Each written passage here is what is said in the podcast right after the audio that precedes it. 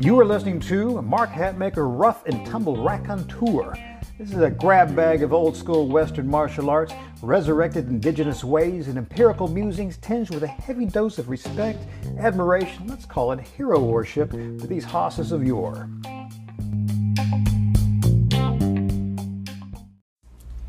Crew, this is Mark Hatmaker coming to you from the Comancheria. Today, I'm going to throw a little bit of shade on some advice uh, the technical title of this one is called Counter Grappling and Specious Tactics. I will provide a link in the show notes if you prefer to read such things via text. But other than that, though, you can just listen to my dulcet tones. Now, Many of us in our younger days, hopefully, and no longer, or those of us who do instruct, or receive questions along the lines of, What do I do if the guy gets me in this hold? Or what if uh, I do this and the guy knows jujitsu? Or what do I do? What do I do if a guy's a good wrestler? All right, questions. I mean, that doesn't mean the the person asking the question uh, is unwise. Just means we kind of know where they are in the evolution of, of, of the fight game. Now, see, combat instructors get these kinds of questions all the time. The question usually has a simple formulation with the interrogator not quite aware yet, due to inexperience, that they have posited quite a vast open ended query. The inexperienced questioner is never at fault for questions along these lines. Now, here's where the quibble begins in the old man's mind here. Any answer that is equally simplistic along the lines of, well, all you have to do is just that's where the problem starts. The implication is that there is simplistic answer to a large physical endeavor shows a good deal of short sightedness or a staggering amount of hubris or absolute ignorance on the part of the person answering that question. We never succumb to such simplistic answers to encompassing questions in other physical domains. And if, for example, what if our naive questioner says, "Hey, what, what if I'm playing football and the guy has the ball?" You see, you immediately would want to start corralling that question down a little bit, whittle it down with your own series of counter questions like, well, who's playing? What's your position? What down is it? What quarter of the game are we in? And you know, on and on and on and on. And if someone asked that same question in the sports call-in show, oh, what if I'm playing football and he has the ball?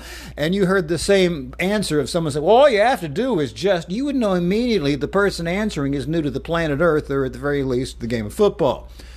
Now, back to the title topic. I mean, counter grappling involves so many factors when hit with the question what do I do if you got to hone in at exactly what is needed in the exact circumstances. For example, if we hone in on, hey, I'm cutting a crushing crossbody right here, what do I do? Okay, now we're getting a bit closer to a cogent answer. But even here, we need to know some even more information than that. Is this a guy a low rider, a high rider, a center line rider? Uh, do they own the crossface? Do they own the underhook? Are they running knees, uh, outriggers, or hip cuts? Now, with this information, my answer to the I'm caught in the crushing crossbody ride, all, all you have to do is, well, that's just going to be bullshit, right? The backbone of counter grappling presumes at least a good baseline knowledge of what grappling is. And yet, some practitioners of combat arts or combat sciences, and I put sciences in scare quotes if you're answering simplistically, well, they want to skip a good understanding of the game. I find this some curious domain specific thinking. One would never assume that one could do well against, let's say, a boxer or a Thai boxer without having any striking experience. We see that this would be ludicrous. One must have some knowledge of the technology of the game domain we are looking to thwart. Knife defensive tacticians well understand that to have a snowball's chance in hell of defending against the knife, that one must train the blade itself to a good baseline competence to even begin garnering an appreciation for what the blade can do, and then and only then can the counterblade uh, concepts begin as an overlay to the practitioner's own blade experience. Counterblade strategy in a vacuum where one never uses the blade, well, that, that's insanity. It is akin to saying, well, all you have to do is that all you have to do advice in counter grappling usually takes some form of bottom side buzz saw. That is utilizing the bite, the gouge, the rip, the tear, hair pulling, groin seizing, all conducted from the underside uh, uh, of the grappler. All right? Now, these are all great tactics, but I want us to pursue this line of thought a bit further. Matter of fact, our black box grappling is full of such things but we use them the opposite side. Now, see, this simplistic wishful buzzsaw, then, in theory, spurs. I mean, like if we're assuming that you are underneath and you start going into this buzzsaw tactic here, we're assuming in theory that the buff, is going to befuddle and blindside the grappler so much that they give up their superior position and they fall prey uh, to this manifestly awesome striking ability of the formerly down and out individual. And they're thinking, well, I was holding this guy down, then, you know, he started pinching and biting me, and I'm, I'm at a loss. Well, uh, do I even need to say this? But uh, this has some constricted, contorted, fantastical thinking for many reasons. Let's address two of these uh, misapprehensions here. Reason one let's go back to her feet, where many who pose counter grappling advice are more comfortable. All right, now let's assume you're engaged in a straight up boxing match, okay? And you're the one with the skills, and uh, you're great and good to go, and you're also the person who offers these counter, this buzzsaw counter grappling advice, thinking you don't have to be a good grappler, just know all these pinches and bites and gouges, right? Well, let's also assume you are the superior boxer with legit sweet, uh, sweet skills, okay? Now, let's say your opponent in this hypothetical match doesn't like how she's on the bitter end of this engagement, doesn't like eating your jab so much, so she ups the ante and starts adding some stink outside the boxing vocabulary, an elbow here, a knee there, that sort of thing. Again, assuming this match is for all the marbles, do you, the superior boxer, suddenly fold up your tent and go home because this inferior opponent suddenly bedazzled and befuddled you with the reach for the dirt? Does all your drilled for timing, distance, footwork, evasion, power, finesse disappear because of a minor expansion of their arsenal?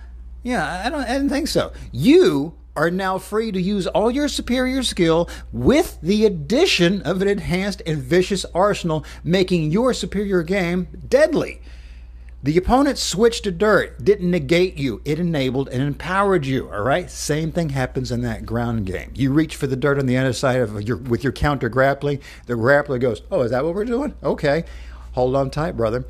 Now, reason number two. By this same bit of thinking, we are to assume that if we are facing someone powerful and skillful enough to take us to the ground against our will and have their way with us, are we to assume that if we go for the bite or the gouge, their game is suddenly riddled with holes and negated? Not by a long shot.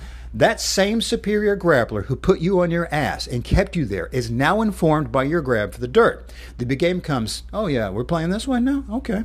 And just as with the superior boxer who is allowed to add more grit and dirt, the grappler who adds more grit is going to be grittier and nastier, and the bottom player will wish the game were back in that sedate world of mere holding you down and having the life squeezed out of you.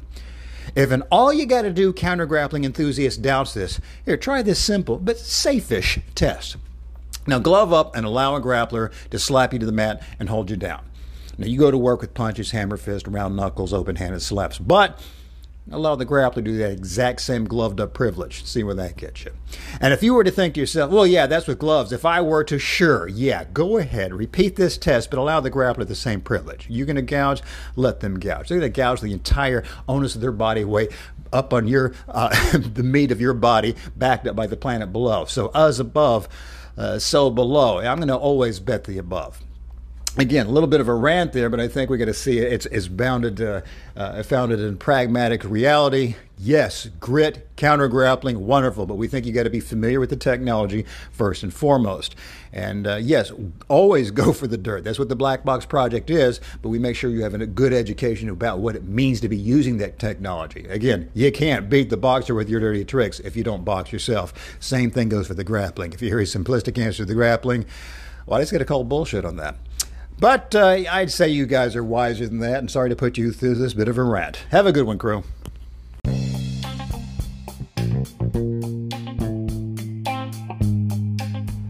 Well, if you dig what we just discussed today, uh, I'd like to invite you to like and subscribe to the podcast. Hell, support it if you want. I'm not your dad. Do what you want. And if you're a glutton for punishment, uh, just visit our website, extremeselfprotection.com. You'll find links to the blog, all of our products, and hundreds and hundreds and hundreds of more pages of like musings.